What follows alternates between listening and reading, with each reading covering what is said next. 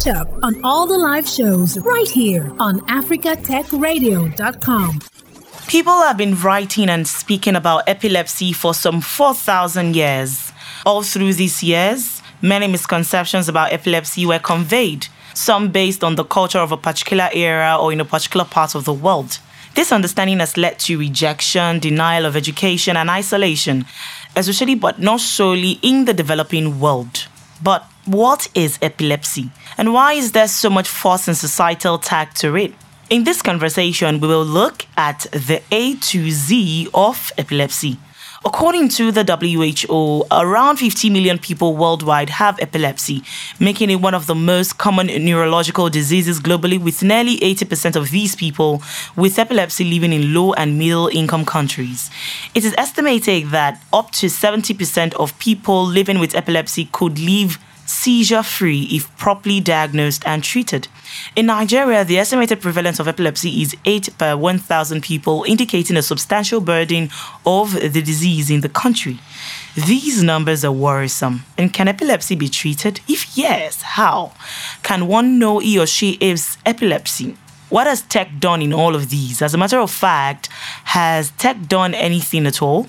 We will find out from Dr. Oguntimehin Olukayode, who is presently the medical director of Medicentre. Before now, he was the permanent secretary of the Lagos State Primary Healthcare Board. He is a strong administrative professional with an MSc focused in tropical medicine and infectious diseases from Liverpool School of Tropical Medicine and has a certification in internal medicine from the Harvard Medical School. Hello, Dr. Kayode. Hello, Gloria. Good afternoon. Glad to be here. Thank you for joining me on the show to look at this all important topic. Trust you're doing well today.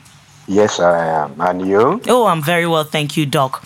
Now, what is epilepsy and why the fuss about it? Um, epilepsy is actually a general term for tendency to have seizures.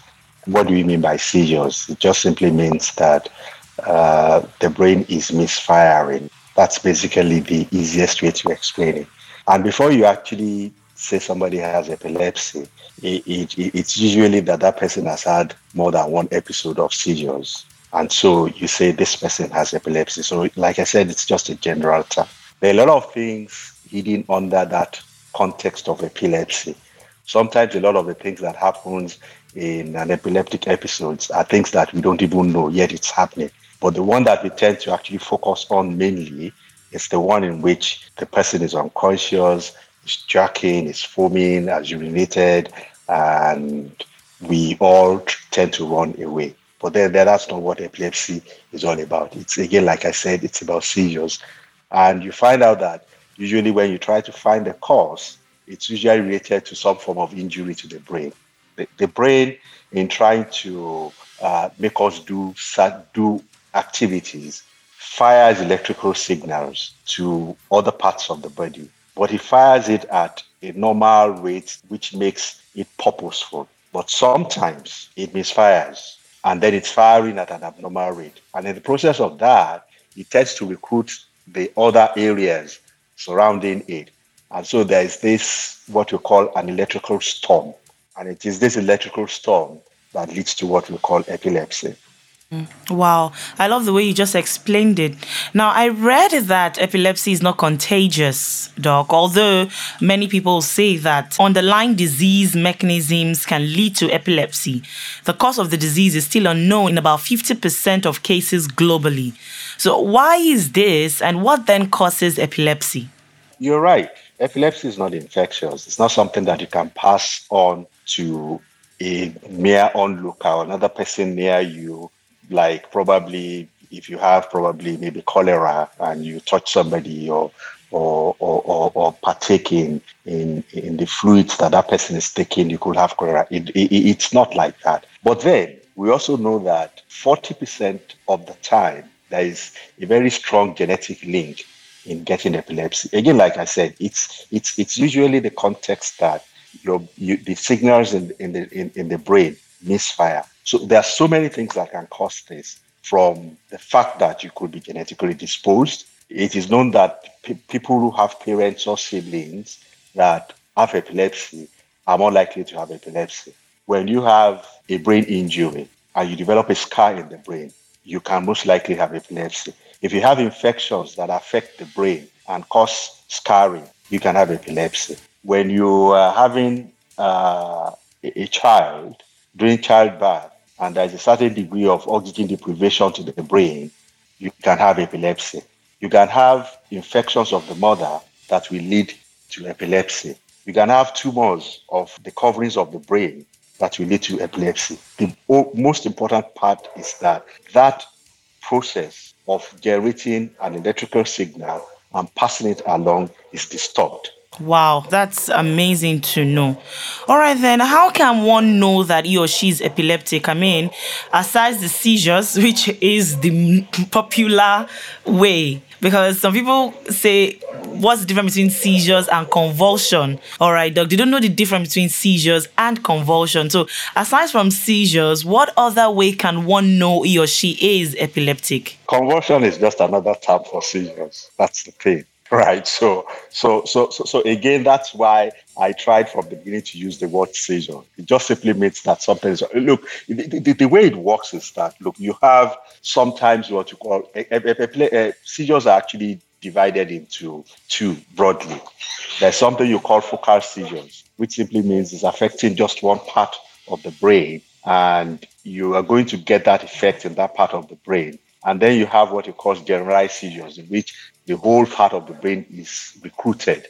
The general seizures are the ones that we are always so afraid of. That's the one that's dramatic. You could have somebody who is having a seizure, who that person is just is just staring into space. And for that point of time that is staring into space is unaware of his surroundings. What that person has had is a seizure. You could have somebody whose hands are just jerking and then it stops. What that person has had is a seizure. Those are what you call focal seizures. So you have these focal seizures that are not related to loss of consciousness, and you have some that are related to loss of consciousness. But the generalized seizures are usually related to loss of consciousness. The one that we usually talk about that we, we are very we are very worried about is the one that you call a grand mal seizure, which is which in the technical term is tonic. It means you stiffen and it's clonic and you jack. So at the same time as you're lying down, you're stiffening, you're jacking. And so that's the one that is that is very dramatic that people talk about. But then, like I said, there are so many form of seizures that occur from even sometimes just smacking your lips to sometimes just staring blankly into space for some seconds or, or minutes without knowing what's, what's around you. And all these are seizures because it's actually related to the way your brain signals are being conducted. So, Doc, are we saying now that one primary way for a person to know he or she is epileptic is through the constant seizures? Yes, because epilepsy is actually defined as more than one episode of a seizure. So are there tests or is there any okay? yeah, the, the, the, the, the most important test really is to measure your brain waves, what, what was called uh, EEG, electroencephalogram, in which certain electrodes are attached to your brains and then you measure what the brain waves are. There are two aspects of that brain waves. There is one that occurs when you don't have seizures, and there is one that occurs when you have seizures. So, but like I said, most of the time, it's more of an observational thing, especially in children, in which probably parents will look at, look, you're probably talking to your child and it's gone, and you don't actually know what's happening. And then just comes back and say, Mommy, what have you said? That sort of thing. So it's more, a lot of the episodes of seizures are actually observational. My hand is shaking and it stops and so on and so forth. But you don't actually really have these things that can actually really predict going forward that when are you going to have it. But, but, but then here's the context. For you to have seizures, there must be triggers, right? And some of the triggers are the lifestyle we do alcohol, drug taking, stress, anxiety, not taking your drugs properly, low blood sugar, and a lot of things like that. So there are triggers that can actually push you towards a seizure episode. But is there anything that is so predictive of these seizures? There isn't really. Even, even, even the technology that's being used are just to monitor when those seizures occur, not necessarily that they're going to predict that this seizure is happening. They don't really predict, they just measure. Wow. I mean, Doc, while growing up, I had, I've seen several times different people um, have seizures. I mean, one even happened when I was in the uni, and then all of a sudden I saw people pouring water on him, trying to use spoon to separate his upper teeth from the lower teeth, and they were shouting and all of that. So we're going to come to the first aid and how to help people when they have seizures around us, the next thing to do. But one of the most common questions that epileptic people ask is Does epilepsy go away? Does it go away? Doctor, you heave this sigh. yes, because then, if you know what the cause is, right, mm. and you are able to manage that cause, then you might not have. But does it actually really, again, like I said, almost 40% of epileptic cases are genetic. They have one way or the other of inheritance. So some people have suggested that it's, it's a multi gene thing that close to probably 500 genes are involved in getting an hereditary epileptic, uh, what they call it, trait. So how do you actually, how do you actually uh, get that away? But in certain cases in which you have focal points, you could do surgery and remove that focal point. And then once that focal point has been removed, you find out that that person can live seizure free. But I think the most important thing is actually the medication. If you use your medication properly and, and have a very good compliance, then most likely you won't have episodes of seizures. I think what what what usually happens to a lot of people is that it's always the context of do I have to keep on taking drugs when I'm not ill? But the problem simply is that it is you taking those drugs when you are not ill that is making sure that you don't fall ill. Hmm. I love that. So, doctor, are we saying that the answer to that question is yes and no?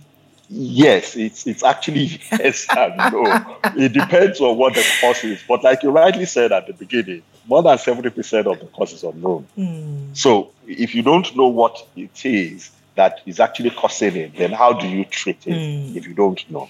Mm. That's, that's so sometimes true. the best bet is actually to manage it properly by using medication. Okay, then. Uh, now let's go to history because while I was talking to you, I mean, while we were trying to prepare for this, dog, I told you that one main reason I'm having this conversation is to reorientate those listening. A lot of people grew up believing that epilepsy was a, a sacred disease that is the result of the invasion of the body by a god.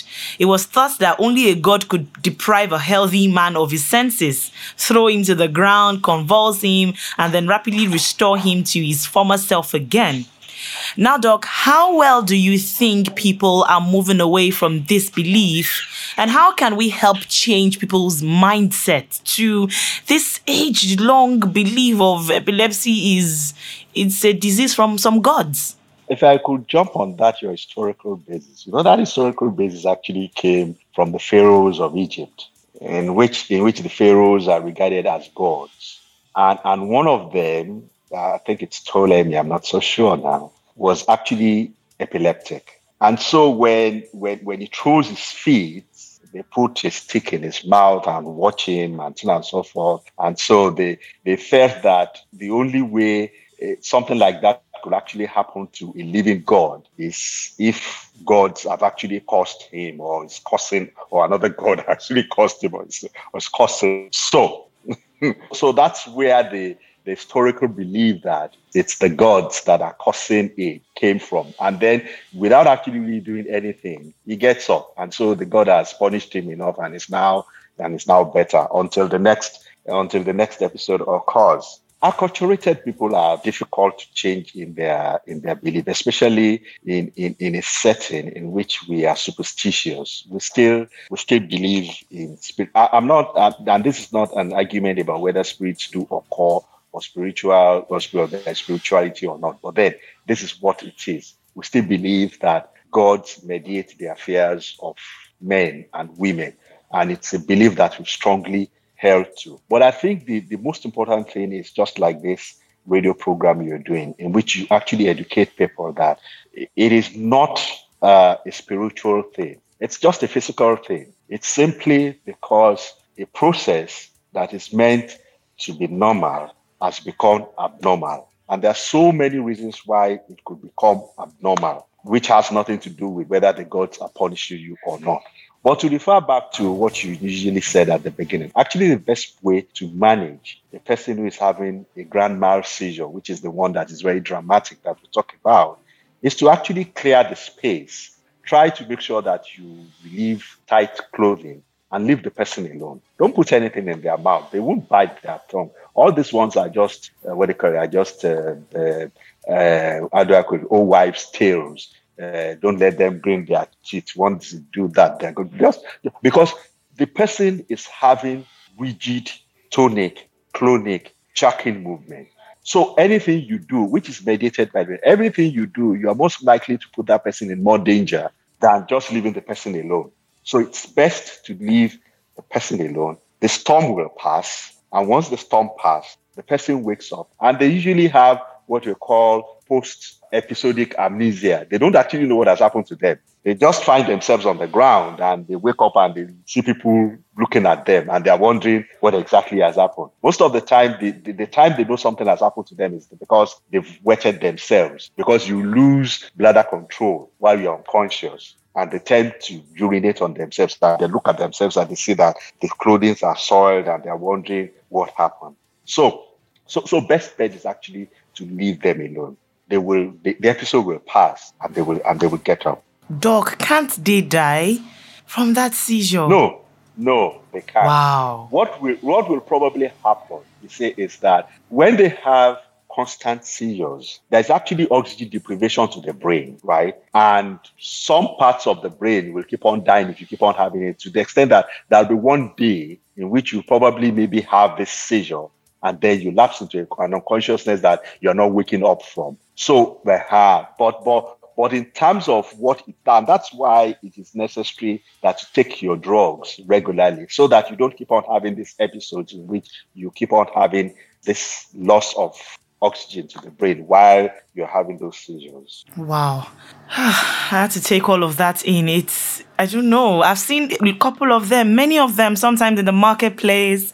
They are the bus stop trying to take a bus, and then you just see them fall to the ground, and Nigerians are shouting ah, it's it's uh, it's all it's all replaying again and coming back to my head. Now, looking at the intervention of technology, I remember, Doc, we had a back and forth.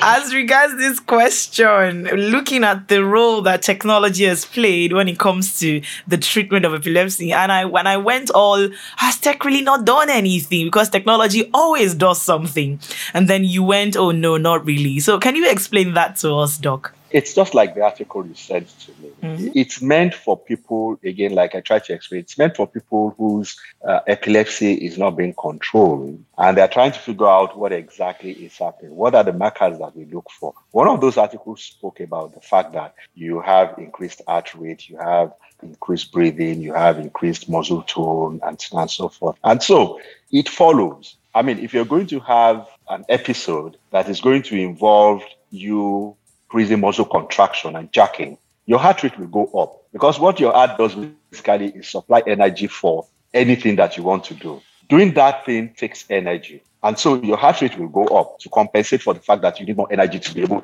you need more blood to go around your system to be able to do what your brain is telling you to do. It's just the same way you exercise. If you are exercising and you're lifting weights and you are you're pumping iron, your heart rate increases. If you are doing a tonic clonic jack, your heart rate increases. So there's been wearable technologies that could tell you, especially when they are sleeping, because sometimes people have these seizures while they're sleeping. There are wearable technologies that could tell you that this episode has happened, especially in somebody who is epileptic. And so you can so you can extrapolate that okay, while this readings we are going on and you're having these increased parameters, it's because that person is having a seizure episode. It could actually tell you how many times that person probably has seizure episodes while sleeping, right? So you find out that it is more of helping to manage those patients whose epilepsy are refractive to treatment and trying to look out how best you can manage them. Do you say, okay, before they go to sleep, you need to take this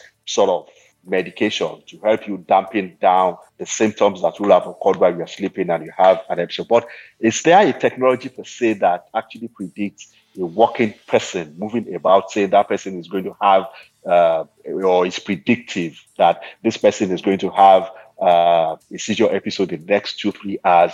There isn't any, really. Really, there isn't. That's and that's sad. what the, and that's what the discussion was about when, yes. You posted that to me. Yes, Doc. Yes, Doc. All right, we have to run off. So let's let me share your final thoughts with us as regards epilepsy. I mean, you said a lot, and personally, I've been reorientated that you necessarily don't have to do anything. Just leave them. And the best way is when you start noticing you're continuously having seizures, please go to the hospital, let them monitor you, and so they can ascertain that, oh, it's epilepsy, really. So, what are your final thoughts and your parting words? Uh, my, my final thoughts actually go back to the social, societal taboos or restrictions surrounding epilepsy. It's just like any other disease, it can be managed. Majority of those who have it have it through no fault of theirs. It is just something that happens. So if we start looking at it from that context, and it's not transmissible from one stranger to the other, uh, where some people will say that if the speed falls on you, you'll be epileptic, and it's it's it's just not true. It is just a disease that can be managed, and it's simply because your electrical signals from the brain, and actually that's the way you do everything in life there are electrical signals from the brain. If there are no electrical signals from the brain, that's when you say somebody is brain dead. And if that person is brain dead, that person is dead. So, so every single thing, even the talk I'm doing, my gesticulations, you are listening to me, you're nodding your head. It's because your brain are sending electrical signals for you to do those things.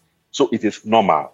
The advice basically steps steps on the fact that look, look, if you have an issue, please go to the hospital. And I will also enjoy parents to actually observe their children because it's known that 30% of children actually have this. 30% of the population of those who have this actually children. So if you actually monitor your children properly, you can notice these very tiny, tiny signs and you can avail yourself to to a clinic or to a hospital or a doctor to try and find out what exactly is happening to your child. Sometimes they might do the EEG and there is nothing, and that's what we call when there is nothing happening. Because usually that the EEG is usually very predictive when something is happening to them. So, but it still doesn't matter. It means you monitor. And if you keep on noticing these things, then you seek help most important thing is for you to use your medication. The more you use your medication, the more you don't have this episode. So, final word will be it is nothing to worry about. And if you have it, please don't run away. Don't don't don't be shy. Avail yourself of medical care and you'll be okay. Thank you so much for sharing your thoughts, Dr. Oguntimehin Olukayode. It's been a pleasure learning from you and uh, looking at the intricacies that has to do with epilepsy as a disease. Thank you, Doctor. Thank you, Gloria. Have a wonderful day. Now, living with recurring seizures is a challenge, and while scientists try to find a treatment that works, people having epileptic seizures should make some lifestyle adjustments. If you or a loved one is dealing with intractable epilepsy, don't give up. I mean, I've seen people with epilepsy go from treatment to treatment for months until they find a medication that reduces or eliminates their seizures. Controlling seizures can be frustrating, but hanging there, show those that have epilepsy some love, and let's stop all of the societal stigmatization and stereotypes around having epilepsy. As with many things in life, persistence is key to living seizure free. After all, what doesn't kill you makes you stronger. Thanks for listening, and don't forget to catch up on all the live shows right here on africatechradio.com.